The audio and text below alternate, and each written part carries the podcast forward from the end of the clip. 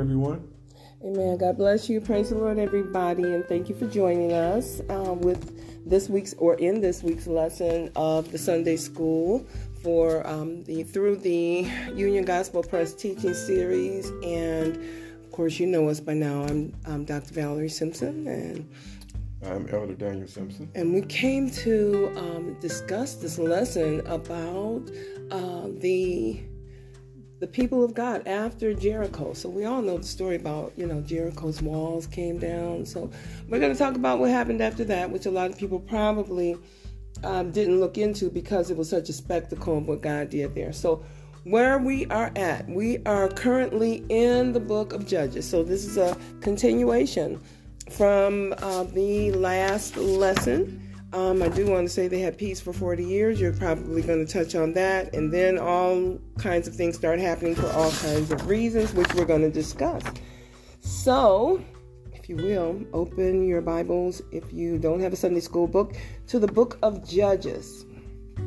Again, we're in the book of Judges. This is chapter number three, and we're going to be in verses 15 through 25 and verses 29 through 30.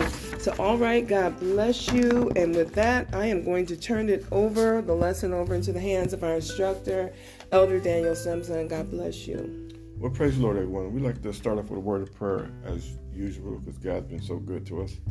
Heavenly Father, we thank you for your goodness, your kindness, your tender mercy, Lord. We just in all of in awe of your word and just this awesome plan of salvation that you have given to us, Lord. We ask that your, your Holy Spirit be with us as we teach this lesson and be among us so we can see the clarity of the perfect plan of God. A lot of things that happen in this world, Lord, and we want our foundation to be built on the Holy Spirit and the truth of your word. So we ask that you bless us and bless the teacher as we try to bring this, this lesson. Um, in, in all its clarity. In Jesus' name, amen. Amen. Yes, so we are in lesson number four, as you stated, Dr. Simpson, is Ehud frees Israel. Okay. So that's an odd name. So you have a definition for what his name means. Well, Ehud means to unite mm-hmm. and to strengthen um, unity, if you will. Okay. And um, this is what he's going to do with the grace that God has given him. Right you know. So and, and, so so again, I don't know if you were going to talk about this, but you know mm-hmm. where we're picking up from last week. Um, last week we was in Joshua, I think it was. Yeah, we were in Joshua, and so last week the wall yes. had fallen, and as I was saying in the intro, the most most people can tell you that story is one of those popular stories in the Bible, but a lot of people don't know exactly what happened. Okay, well, the walls are down. Now what? And so uh, they actually had a period of peace. So they had gone through a lot of uh, distress, you know, crossing over Jordan, knowing that they were getting ready to enter into this uh, this territory and that they were going to have wars and so forth. But um, they had to do all exactly what God said the whole marching around the wall, the six days, and then the seventh day seven times, and everything had to happen the way that it did. And so God showed them things, but now um, things have changed. So, just to give a little context, they also had 40 years of peace. Or was it? Yep, they had 40 years of peace between the fall of the uh, wall of Jericho and to this lesson. So when you get to this lesson, you'll find that Israel kind of loses their their morals and their commitment. So I don't know if you were going to bring that out, but um, certainly that's a that's a huge point. And the reason I say it's a big point is because you know God has uh, His uh, expectations of us, and then we can expect God to keep His word. And one thing that He said in his word is that you know the wicked in every nation um, that forgets God is turned into hell. That's Psalms nine and seventeen. Yeah, and that he's angry with the wicked every day. So people say, Oh my gosh, you're going to blame this on a loving God. Well, let's look at the lesson and see what the Bible says. Yes. All right. Well, we know the theme of Judges is this. It's this. It's the children of Israel did evil again in the sight of the Lord. So, repeatedly, this is the theme throughout the book Judges. of Judges. You're going to see a cycle and a pattern of the people of God. And we're this this lesson is going to begin that cycle that they go through and and and if you look at it objectively, you'll find out that this is pretty common and typical of people today. So it can be applied, I would think, to even our lives today. It's just what the scripture said. It says, um, There rose a Pharaoh who knew not Joseph. Right. So, and in this, with the children of Israel, it seemed like one generation would, would you know, serve God, mm. and then once those elders go off the scene, yeah, the next generation would come up and they would forget God. You know, there's so much interest in that point because you know you would. It's a que- it's, there's a question. There's at least I would say two generations here, right? Because 40 years, that's at least generation and a half to two generations. So was it the generation of those that came in that fell off and started doing these things, or was it the younger ones that were coming in, or just the whole nation, you know, as a whole? So, you know, good point. Well, the scripture says when Joshua and those elders passed off the scene, they died. Mm-hmm. Then that's when the children of Israel started like the scripture said, every man did that which was right in his own eyes. Absolutely. So they just began to, you know, do as they please, and this is what happens a lot of times when you get when you reach an age or a status where who do I have to answer to, or who's going to challenge me? I'm grown, or you know, I have clout, I have you know charisma. Represent, I'm represented very well by various people. So the other ones have fallen asleep. The others that have uh, that were before us that knew the way have gone on to be with the Lord, and then those that are in place now, look what's going on. Look what the nation turns into. Yes. Now, were you going to talk about that? Where, where that what their status was and. Okay, so I'm asking. So yes. Okay. So judges means this: Judges are men and women whom God has empowered, um, and they fought against Israel's oppressors and delivered the people. God always rise up a judge. God bless you, Bishop Mwape, all the way from Zambia. We love you. Yes, absolutely. Um, um, you were saying that judges. So the book of Judges, this is, you know, this is the stage of um, history as God is walking with the people of God. In this particular stage, um, they were in a position where they were not under, um, they didn't have their own kings yet. They didn't have their own, uh, um, you know, army and all of that. They had, you know, the people, but they were in they were being ruled over by judges and he's going to tell us why. So that's what the book of Judges is about. It's a series of individuals that are going to have governance over the people of God. So we are going are we going into the lesson right now? All right. So, um now did you you're going to talk about the idolatry. All right, so just jumping right into the lesson, but we're going to have to cover some other ground. It says, But when the children of Israel cried unto the Lord, the Lord raised up a deliverer, Ehud, the son of Gera, a Benjamite, a man left handed, and by him the children of Israel sent a present unto Eglon, the king of Moab. Yes. Okay. So th- let's um let's kind of set this up, Dr. Simpson. Okay. Because it says this, but when the children of Israel cried unto the Lord. Right, right. So So yes. So they cried to the Lord. Yes. Because they were in trouble. Yes. So if you go to verse twelve Okay. Of of chapter the three. chapter three, okay. All right, chapter three, verse twelve. Twelve and thirteen. 12 and 13 says, And the children of Israel did evil again in the sight of the Lord. And the Lord strengthened Eglon, the king of Moab, against Israel because they had done evil in the sight of the Lord. So, and here's the evil. Okay. In verse 7, this is what the children of Israel did. Okay, so the children of Israel did evil in the sight of the Lord and forgot the Lord their God and served Baalim and the groves. Yes. So the groves were the places where they would set up these idols and they'd go in and it would kind of be like a sanctuary type of a, a setting for worship to this particular idol. So Balak was Balaam. Balaam was a was one of the male, idols. Yes, he was a male fraternity idol. Okay, he was a male frater- um, um, fertility. Fertility, yes. Yeah, it wasn't a fraternity. okay, but he was a, a male for. Um, now you're messing me yes, up. Yes. So he was fertility uh, uh, idol. So that was and what the they grove, worshipped him for. And in the groves, you had female one. What's her name? Astra. Yeah, Astra. Astra.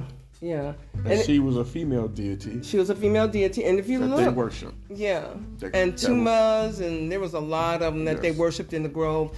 You look in the book of um, and this became Ezekiel. a snare unto them. Well, so here's the situation. Now they've gotten into the walls have fallen down, so they've conquered it. They've killed everybody, and so except for Rahab and her family, and so now they're in there. They have Jericho inhabited. Um, they had it for themselves. The land was given to them, and the walls were down. So it was still the first city on the other side of the Jordan, right? So when they got to this particular um, uh, uh, stage, they had turned in this 40 years of peace.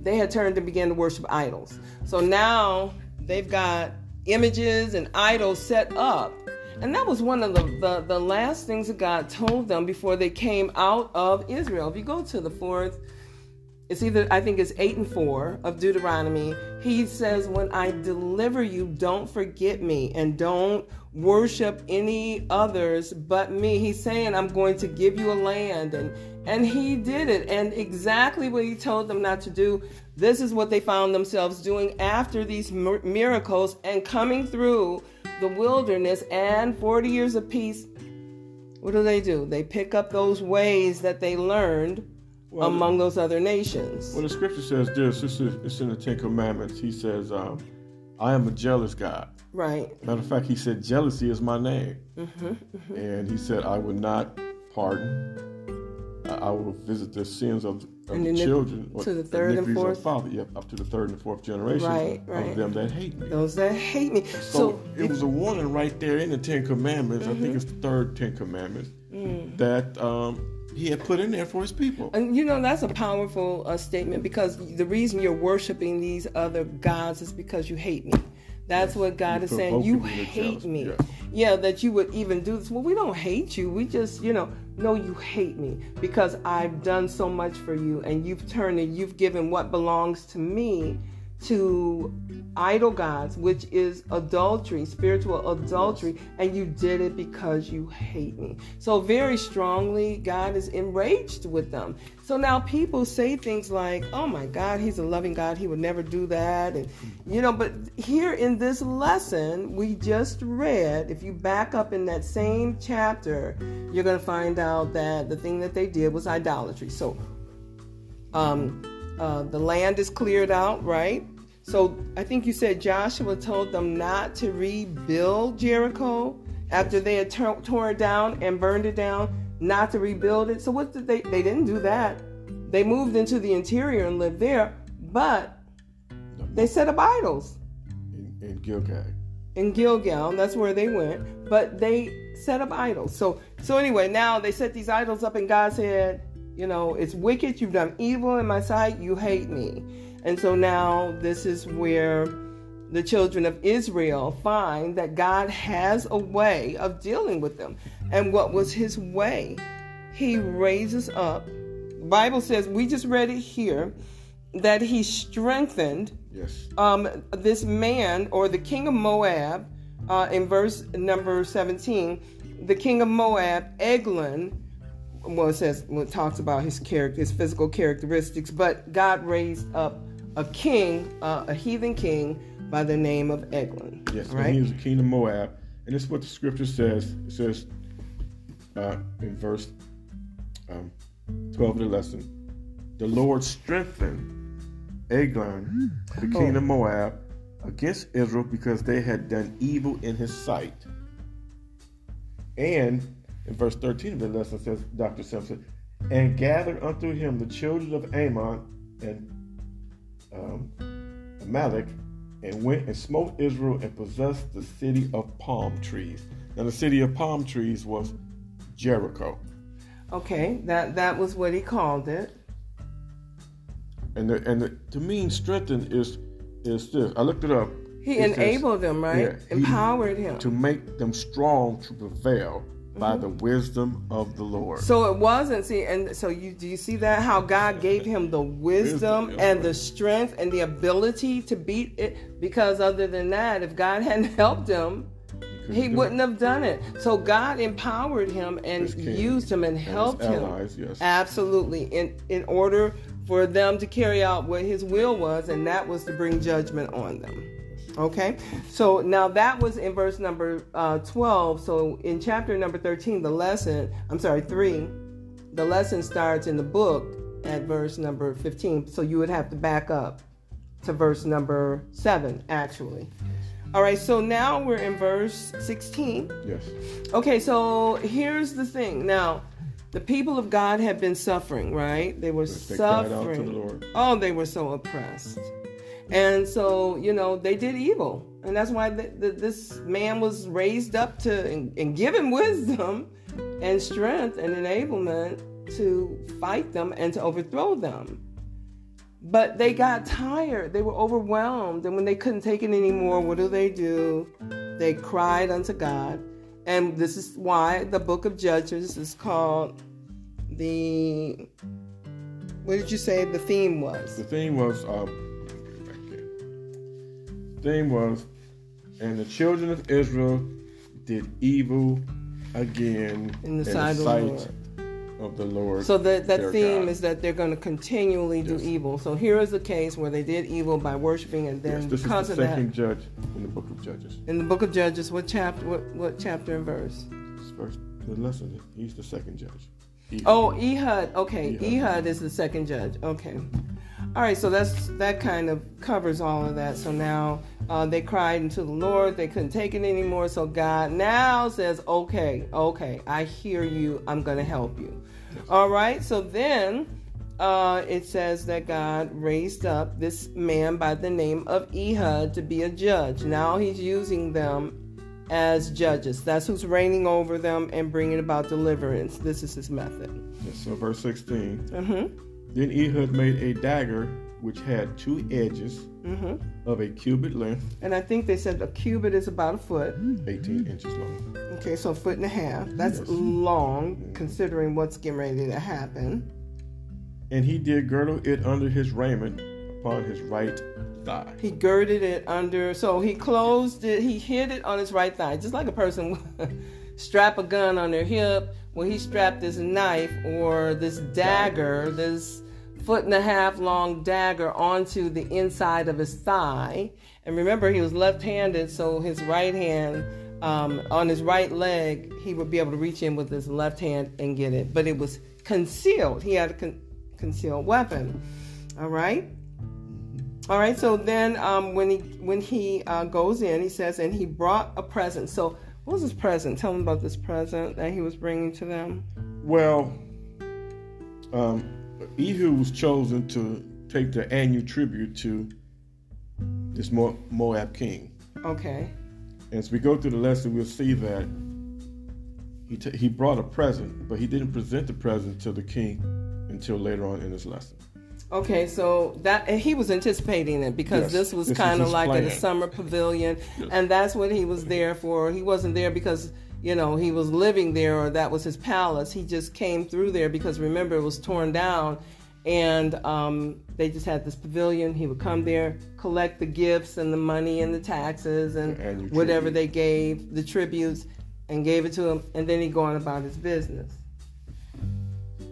So it says in verse 17, and Eglon was a very fat man. Okay.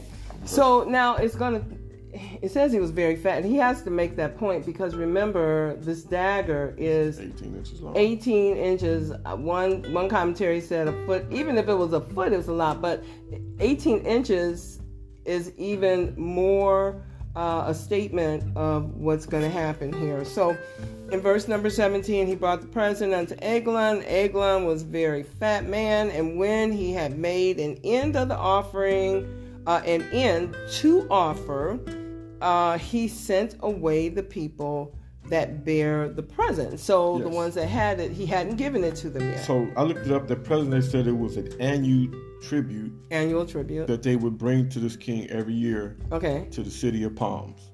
Okay, so now Jericho. Jericho is called the city of palms. Yes. So every year, this fat man would come and. King. King. But I, but this, you're right. So every year, this king would come.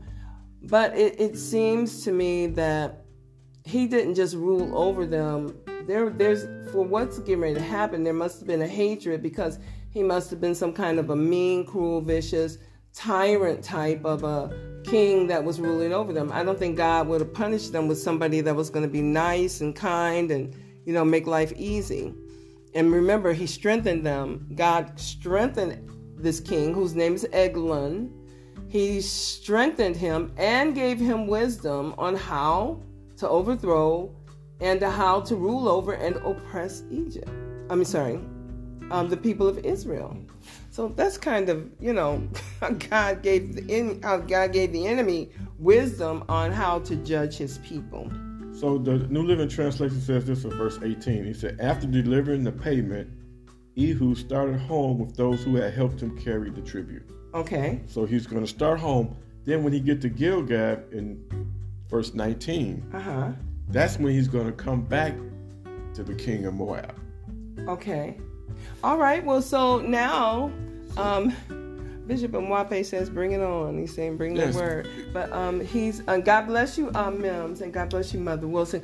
But so what he's had, what they're doing is now he's got to give him this gift and so, but they had sent him on. He gave, he, they delivered the tribute. They delivered the tribute. So now he's got the gift. And right? those who had helped bring the tribute, he said, he oh, sent them home. Go away. Yeah, y'all go ahead. Y'all so go we back. did it. You're good. You can leave now. Yes. You're dismissed. And now Ehud, he's going to go on his own personal assignment. Okay, so now. And this is when he's going to strap his dagger. Well, he, he came with it strapped in. He was ready when he got there, right? No. He, he brought it with him, but he hasn't strapped him on yet because when we go in lesson, we're going to see. Oh, okay, okay. So he so, sends them on. So what he does is just send on. Okay, thank you. We gave him his tribute. You can yeah. go now. All right.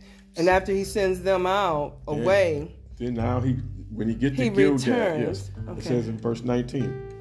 Okay, and verse 19 says, but he himself turned again. Yes from the quarries. The quarries where the idols was at and the grove oh, image was at. Okay, so he went down that into the grove. Uh huh. And he turned from there, and it says that from Gilgal. And what mm-hmm. do you remember what Gilgal means? Gilgal, which means roll away. That's roll when the children away. of Israel, before they conquered. Before they Jericho, conquered Jericho. At Gilgal is when they when they circumcised the Oh, okay, that's right because they, they had Passover. They were not in covenant relationship with God, so that was where they did that cutting and so forth, and re, rekindled their relationship and and established their covenant with God before they went in and took it over. So now at Gilgal, go ahead. Yeah. So see, so so you can see what this this generation who forgot God, they set up Baal worship and abstract worship at Gilgal. So here's the thing, you know, everybody stops with that story, and I'm not saying this because I'm older. I'm just saying because listen to what you're saying when you get ready to say something. Well, he didn't even he let the other ones die. The Bible says their carcasses fell in the wilderness, right? So, and they'll say that well, the older ones didn't get in. He he let the younger ones get in. Well, what did they do? When they got in, when they got in, they started. They had the peace. But then you end up with all this idol worship. Yeah, because remember when Joshua and those elders died off the scene, Mm-hmm. this is another generation That's, now. that's the thing right there. It's like another mindset. Now, Joshua, very, very, very, I mean, Well, when you read the last chapter of Joshua, he counseled the next generation, and he gives them a warning to serve the Lord your God with all of your heart, mind, body, soul, and spirit. Remember, he said, "As for me and my house, we're going to serve." we're going to serve the Lord. Yes. So he's counseling them before he go off the scene, and then the scripture says, when Joshua and those elders pass away, then Israel. So this is a The whole other ones, generation. a whole nother Yes. generation is now in charge. charge. Just they- like Moses had to counsel that generation Yes. To do what God has said. You can read that in the 30th, 33rd and 34th chapter of Deuteronomy. And that's why we got to tell our children as we get older, love the Lord with your whole heart. Yeah. Don't don't serve him with carnality. All the carnality in the church, we got to get it out of there. But you know, he says that in this way. He says, turn not from it to the left nor to the right. Don't, you know, stray off. Don't wander off. Don't get off course. Stay on the path. Uh, you know, that, that um, path that he has chosen, that straight, that narrow way. He wanted them, but they did not do it. So remember that and and know that that generation failed. That generation failed because their their elders were gone. Well, you know, we had a, a, a meeting, um, fresh anointing oil, and, Oh my God, and the so sister beautiful. preached, uh, the prophetess preached that uh, and warned them against the leading church, the plumb she line. did. The plumb line was it was aligned with gravity by gra- the gravitational pull to make sure that you knew it was straight. So it was no error there because it was gravity. And uh, the danger was the topic, the danger Of of the leaning church. leaning church. You know, so you can't go and lean because eventually you're going to fall. Uh, it was just powerful. You just need to go and uh, look up that uh, uh, prophetess. Yes. Barbara Calloway, powerful in fresh anointing, and um, Yes. it was a message to the body, the entire body of Christ worldwide today. Yes. Yes. And this Sunday school lesson is a good one because this generation that's crying out for help, Mm-hmm. they did stray and they got caught up into idolatry. Yeah, yeah. So, so that's that's why this is that's why all of this is happening. So he says in verse uh, 19, he himself turned again from the query. So now he goes down by the idols, down by the grove, and all of that, um, which is Gilgal. And then he comes and tells King Eglon that they just gave the present to. He said, I have a secret errand from the old king. Who said, Mm-hmm. looking for a mystery. Yes, keep silent, and all that stood by him went out from him. So we, you know, people are So, so this, people are compelled by mystery. yeah, so he, he's saying that Ehud just came from the groves, from the quarry. Yeah, and so he's thinking he got because he was a yeah. heathen anyway. So it's like, oh, okay, you got something. Shh. You know, people love the mysterious, and um, you know, something that uh, it's intriguing. You know, people are stimulated by that, and so of course it worked for him, and so he does the same. And he said, it says here in 19 when he said, "I have a secret for you, O King," and he said, "Silence." So now, when he said that, and all that stood by him went out. When he said silence, that was their cue. Leave us Leave us alone because it's a secret. Yes. Okay. So, you know, you have to be careful. The whispering and, you know, the things that you'll know and you'll be given and opportunities because it, it, it, it just goes into a very terrible, um, it just doesn't end well. So Ehud in, in, in 20 came unto him and he was sitting in a summer parlor. So this was kind of like a pavilion and you know, remember it said that that King Eglon was a very fat man, and he was sitting in the summer parlor. Well, we also got to remember Mm-hmm. um, the king of Moab. This was not his. Uh, the city of Palms was not the capital of of Moab. He Right. just traveled there to get his annual tribute. That wasn't even his place of Yes. residence. He just because he was oppressing them, and because he was just coming, give me money, give me gold, silver, gifts, all that kind of. Give me my tributes. Tributes, and then he was going back to the land. And then he go back Moab- to where he lived, right? Yes. So he was gonna go back, but he hears, "Oh, you got a secret for me." Okay, so then he's So- gonna, yes. you know, he's intrigued, And he and so parlor. Go ahead. no, go ahead. In his summer parlor.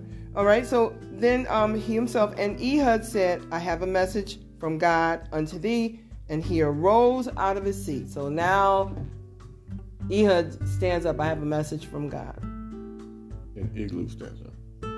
And so, oh, and so, um, oh, when he says that, Eglon, the king, stands up, you know, in anticipation of this message. And so, verse 21 says, And he who had put forth his hand, Left hand. his left hand, because he was left handed. I don't know if there's any significance there.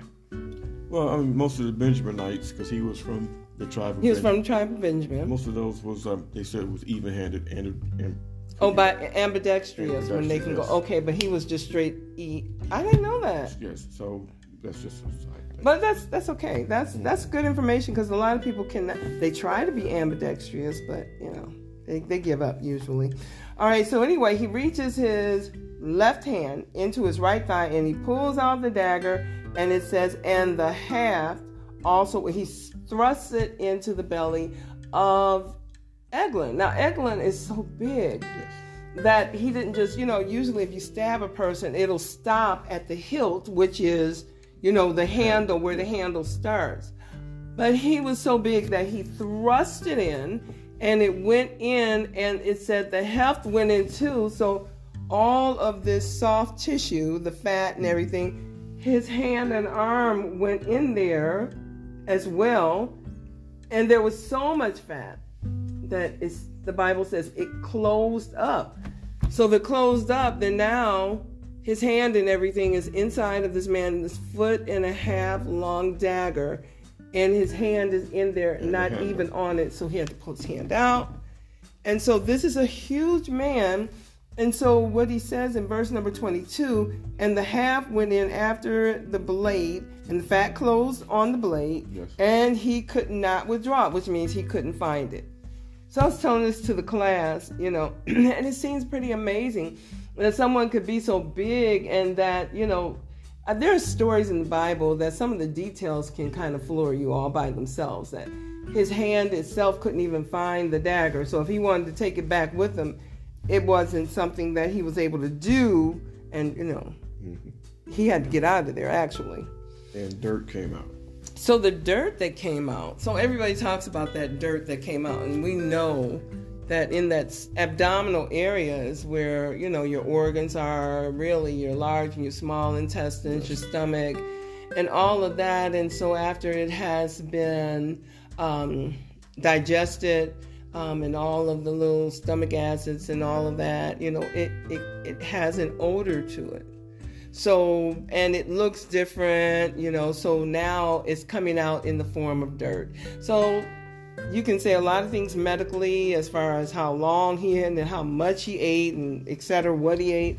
But um, you had another point there about that. Some people said some translation said it was um, his bodily fluids came out instead of saying dirt. Okay, okay. So people do have, you know, they have their different views. Now, Ehud went through, it says he went forth through the porch. So now, after he does this deed, which was to deliver and to free the people of Israel, and he has spoke to this man in such a way that he trusted him because he had a message or he had a secret for him and he left out. And then when after the people left out and they're alone in the parlor i have a message from god. Eglon stands up and that's when he thrusts it in. So now you know they out outside of the parlor were his men that could have killed ehud because he was in there by himself with the king Yes. so he escapes. So if you look at verse number 23, it says that he escapes. He goes through the porch. He shut the doors of the parlor upon him and locked them. So now, when uh, it's been a while, and they were in there in the parlor, but the doors were locked. So if they're going to try the door, but if the king has the door locked, then they're going to honor and respect that privacy. I don't know what they were thinking, but they gave it some time. And then when it came, it got to the point where it was too much time. That's when his man went and unlocked the door and went in and found him dead. Okay. 24. So 24 says this. It says, When he was gone out, his servants came, and when they saw that, saw the doors of the parlor were locked, they said, Surely he covered his feet in the summer chamber. Did you look up cover his feet? Yes, he was sleeping or using the restroom. Okay. Either or, which one you want to use? I I say that he was he was um he probably was sleeping. They thought he was sleeping, but when they smelt the odor, and where does it dirt, say that at? About the odor? Is that another verse? Another? um That's another. Just another verse. Do you have it? No, it's not a verse. Oh. All right. So anyway, there's other scriptures in there about covering the feet, and so this these this is what they were surmising as yes, the reason why. His servants were surmising this was the reason why. Then so they after they had waited and they continued to wait. After they had waited a long time, perhaps if they hadn't waited so long, it wouldn't have been this outcome. Well, I don't know. They thrust it in. It got lost in there. He was pretty much damaged and destroyed in, in uh, you know. Um, inside internally and they tarried till there were until they were ashamed you know what were they thinking there's a lot to that we're not touching it i could say a lot because i've heard a lot taught and then there's a lot of speculation but that's what it is it's speculation and they tarried there until they were ashamed and behold he opened the door of the parlor and there and therefore they took a key and opened them, and behold, their Lord was fallen dead to the earth. So yes. now they find him dead. dead. Ehud had slipped out, but um, even though he had slipped out, he still had work to do. So it says here in verse number 29 they slew of Moab. 28. Okay, 28. Let's go 28b. Okay, so let me go into the to the book. To the book, because it's not in the lesson. 28b, and they went down after him and took the fords of Jordan toward Moab and suffered not a man to pass over it. Yes, the New Living Translation says this The Israel took control of the shallow crossing of the Jordan River across from Moab. Okay. And that's very important because the army that's with King um, Eglon, Eglon yeah. in in Jericho, mm-hmm. they're going to flee and try to get back into the land of Moab but Ehud and Israel they stop them from yeah, even getting back. So the fort. Yeah. So they can't get back. This army can't get back and get reinforcements and get help. So, and that was probably part of what he told them when he went to send them away, and he went down to. Uh, Gilgal. Yeah, when he went down to Gilgal and let them know this is the plan, block it off, don't let them get by. And see, he was fierce. So you have to be courageous, just like Moses had to be, you know, steadfast, and Joshua had to be strong and very courageous. One thing about these as well is that they had to be courageous.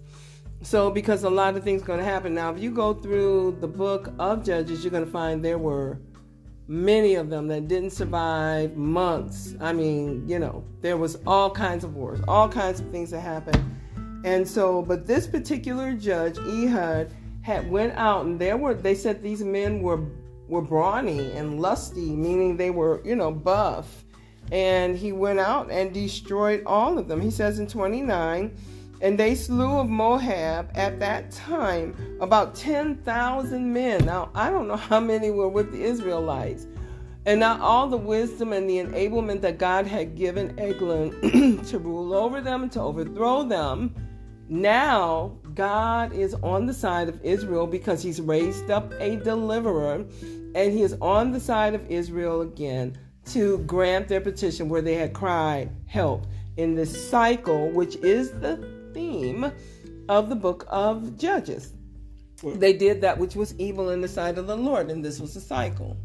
Well, as you can see, with this 10,000 uh, men, mm. that they traveled with the king mm-hmm. to get this tribute. annually from Israel. So it must have been pretty significant. Yeah, this was a big tribute that they had. And so that was enough to make them mad, and this man was putting demands on them, right? Yes. He's putting So a lot of demands. So that's why they cried out to the Lord, and He sent them a deliverer. And I think um, uh, another thing that what what was it when after um, after um, the king had died, Solomon had died, then you had um, the two the two the split of the kingdom, and the, the the council of the older men, you know, was to use wisdom, but the counsel of their generation, the younger men, was, hey, your father scourged them with his finger. He said, but you go and scourge them with scorpions. In other words, be even more fierce and harsh and rough. Be a tyrant. And it seems that this man was a tyrant. If he had to bring 10,000 men to collect this tribute and to protect him on this journey, then he was oppressing them pretty bad. So Ehud was putting an end to something that the people of God just couldn't take anymore. So verse 29 says, And they slew of Moab, at that time about 10,000 men, all lusty, like they were buff. And mhm. I looked up lusty and said they was fat. Um, so, I'm richer, sorry. richer food. It was, and we know they was Why men, did he bring them? Because they was men of value, valor. So they was they in his fat. army. Yeah, they was that was his army. That Okay. word, of So they were living good. They were living good off of Israel and whoever else they were. But I think they also they came into confederacy with the Ammonites and the Amorites. Yes. Now, were the Amorites the first nation to oppress the children of Israel when they came out, or was that the Ammonites? That was the same one.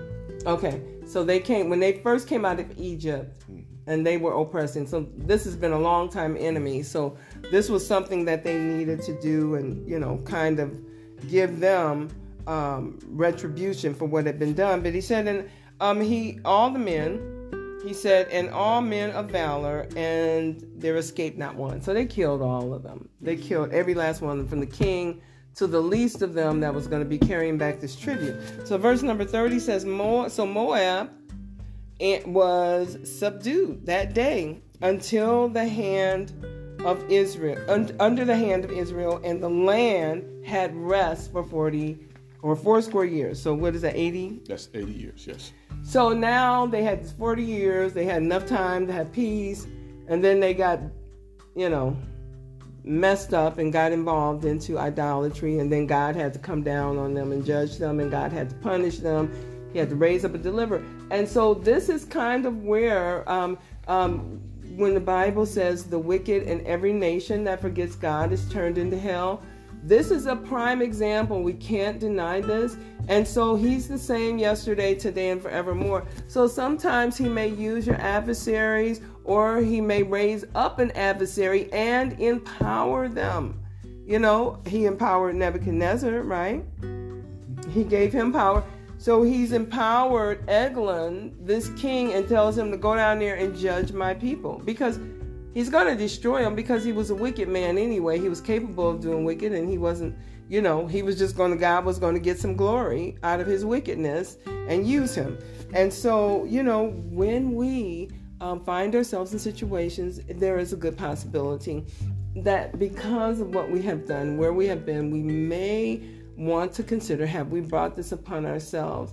And don't go with the feel good theory that no, God's going to deliver us and bless us, we're saved and safe. You can't do everything. Well, this is we all know that that God, uh, He's the perfect judge. Yes. You know, He alone is capable of perfectly judging the wicked Yes. and delivering the righteous. Right. This is God. And this is what Isaiah says. Go to Isaiah chapter 11. Know, Isaiah chapter favorite 11 is where I'm living right now. That is my address. This is how the Lord will judge all mankind and the world. Okay. So what verse? Verse 2 through 5. What? This is the seven spirits of. Okay. Yeah, this is your favorite one. But this, but he's going to use Heavy, these, heavy, heavy. this, this, these seven spirits. Can I say that? That's right. He's To going to use it. He, and this is how he is also going to get information to the world, power into his church through these seven spirits which are before the throne of God, which uh, are burning lampstands, which represent the seven spirits of God. And he imparts them, and they rest in Jesus. And the same spirit of him that raised up Christ from the dead dwells in us, quicken our mortal body. Jesus says, As I was in the world, so shall you be in the world. So, uh, Isaiah 11 and 2 and the Spirit of the Lord. So these are the seven spirits. All right. Number one is the Spirit of the Lord. So that is the Holy Ghost. People say, oh, that's not one. Yeah, you got to have the Holy Ghost. And the operations and administration that comes through the Holy Ghost will be, and and Spirit of the Lord shall rest upon him. That's one. Spirit of the Lord. Number two is the Spirit of wisdom, which we see in many of the uh, patriarchs. We see it in Joseph, we see it in Daniel the prophet, right? And even the kings that he rose up, they even testified these men are wise, they have wisdom from God. And of understanding. Wisdom is the principal thing with, with all you're getting. Get understanding. And so we need all this. And so he says, and the spirit of counsel, all right? And so that is a uh, a very, very necessary part because in the multitude of counselors there is safety. But when you're ex, and I want to say this, when it says the spirit of, if you're going to operate in the spirit of, it's beyond a principle or beyond a concept. It is actually personified um, to work. You know, the Bible says that in in in Proverbs Number eight, it says, Wisdom lifts up her voice in the street. She, you know, so personifies wisdom. And, but anyway, I can't go into all that right now. And might is another spirit of the Lord. And another spirit of the Lord is, is the spirit of knowledge. All right. So you'll find that some many of these are intermingled in many of the scriptures together. You will find the spirit of wisdom and of understanding in several of them. And one of them uh, is is in Ephesians chapter number one, where it talks about wisdom and revelation knowledge. So it talks about the spirit of knowledge here and spirit of fear of the Lord. And that's the fear of the Lord is necessary because the fear of the Lord is the beginning of wisdom. The fear to be, is to be in all of Him. Yes, the reverence, reverence and respect. Then He begins to impart that supernatural authority and power, like we saw that He didn't just give to His people, but He gave it to a heathen king by the name of Eglon here in this lesson. So, verse 3 of Isaiah chapter 11. Verse says, 3. He mm-hmm. will delight in obeying the Lord. Mm-hmm. He will not judge by appearance, nor make a decision based on hearsay. Mm-hmm. Now it says he will be of a quick understanding too. So um, then, and I, again, we don't have time to go into it, but he's not going to judge. Um, uh, according to verse number three, he's not going to judge after the sight of his eyes. What is that? Mm-hmm. He's not going to judge with respect to persons this one seems that they could do it or i this one's well favored because of what i see with my eyes. I will use whatever i will use because the power um, paul said it is christ that worketh in me both to will and to do of his good pleasure. So he's not going to judge after the sight of his eyes. So people have to be careful that when you're operating like that you're not operating in the spirit of wisdom knowledge understanding fear of the lord counsel might and um, and the spirit of the Lord, oh, wisdom and understanding. Yes. Um, okay, and then he says, neither shall he reprove after the hearing of his ears. So he's not going to be counseled by anybody. So you can collect together with your committees and your councils, but the Bible says everything we need pertaining to life and godliness has already been provided in well, the Well, when Christ judges, he's going to look at our heart. Right. He's going to look at the heart. He's not going to look at what what people look like, or he's not going to like say hearsay. Mm-hmm. He's not going to judge by you giving me false information. He's going to look at that person's heart. He knows. he's going to judge what's mm-hmm. what's in your heart. Mm-hmm. Man looks at the outward appearance, but God, God look, looks at the heart. he told Samuel when he said to And he even went as far as to say, you know, it's not according to what you don't have, but what you do have. What do you have? You have a true, sincere um, desire to do what's right. You have a clean heart. You have a desire, a yielded spirit. So this anyway, was, this what it says in verse mm-hmm. four. He will give justice to the poor and make fair decisions for the exploited. Mm. The earth will shake at the force of his word, and one breath from his mouth will destroy the wicked. You know, Barbara Calloway talks about that, how they were oppressing the poor. Yes, and Amos. And and and and Amos, and and I think that um, also Bishop Mixon and Bishop Younger also talked about that the oppression of those that seem to be uh, least favored or less favored because of their financial status. In this scripture, it talks about because of the way you look, because of what other people say. God is a righteous God, so yes. we have to do things God's way. Verse 5 said, the last verse of Isaiah, he said, He will wear righteousness like a belt and truth like a. Yes, and he shall wear righteousness like a girdle. So, you know, the Bible talks about our loins being girded up with truth. It mm-hmm. takes truth to live in righteousness. And his truth. His truth. Yes. Not and people say things like, you know, what's your truth? What's my truth? You know, the Bible says it very clearly, thy word is truth.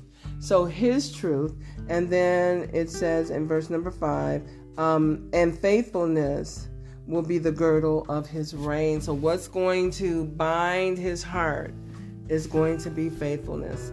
So this is a very, very good lesson. We find out that they messed up. They got blessed. They got comfortable. They messed up.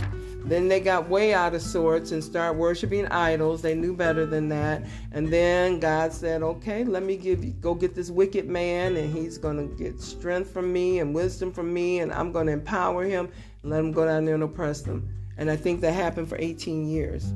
Yes. He was over them for 18 years, and then finally they couldn't take it anymore. They cried to the Lord, and God delivered them. And after God delivered them, then, uh, you know, they had peace for 80 years. So you have to come back for next week's lesson to see after these 80 years, they're going to have a peace.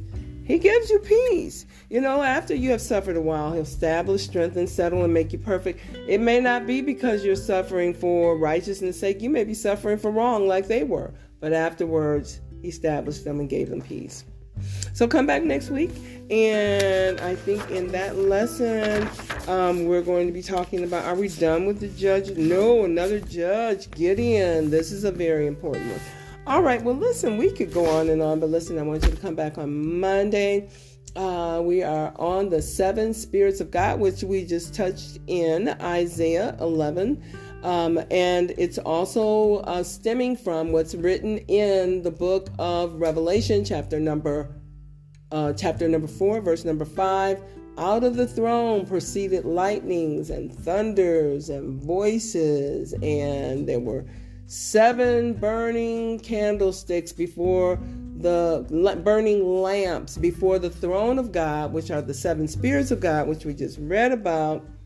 When you envision the throne of God, envision the seven burning candlesticks or seven burning lamps, the spirit of the seven spirits of God, which are here. What Jesus did, we can do too. What are we doing? Are we using this? Are we even looking into this? Does this mean anything to us? So, anyway, Monday, if you will, come back and be blessed. And uh, we'll be back next Wednesday. Lord, say the same with the next week's Sunday school lesson. Okay, and with that, Elder, God bless you. Go ahead and pray us out. Okay, now unto him that is able to keep you from falling. And to, and to present you faultless before his presence of his glory with exceeding joy. Yes. To the, to only, the only wise God, our Savior, be glory, majesty, and dominion, and power, power both, both now and forever. forever. Amen. In Jesus' name we pray. Amen. God bless you. We love you. And uh, we'll see you next week. Blessings. You know, you're teaching this Sunday, right? Oh, am I?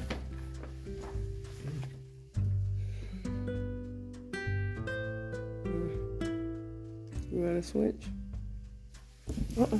Hold on.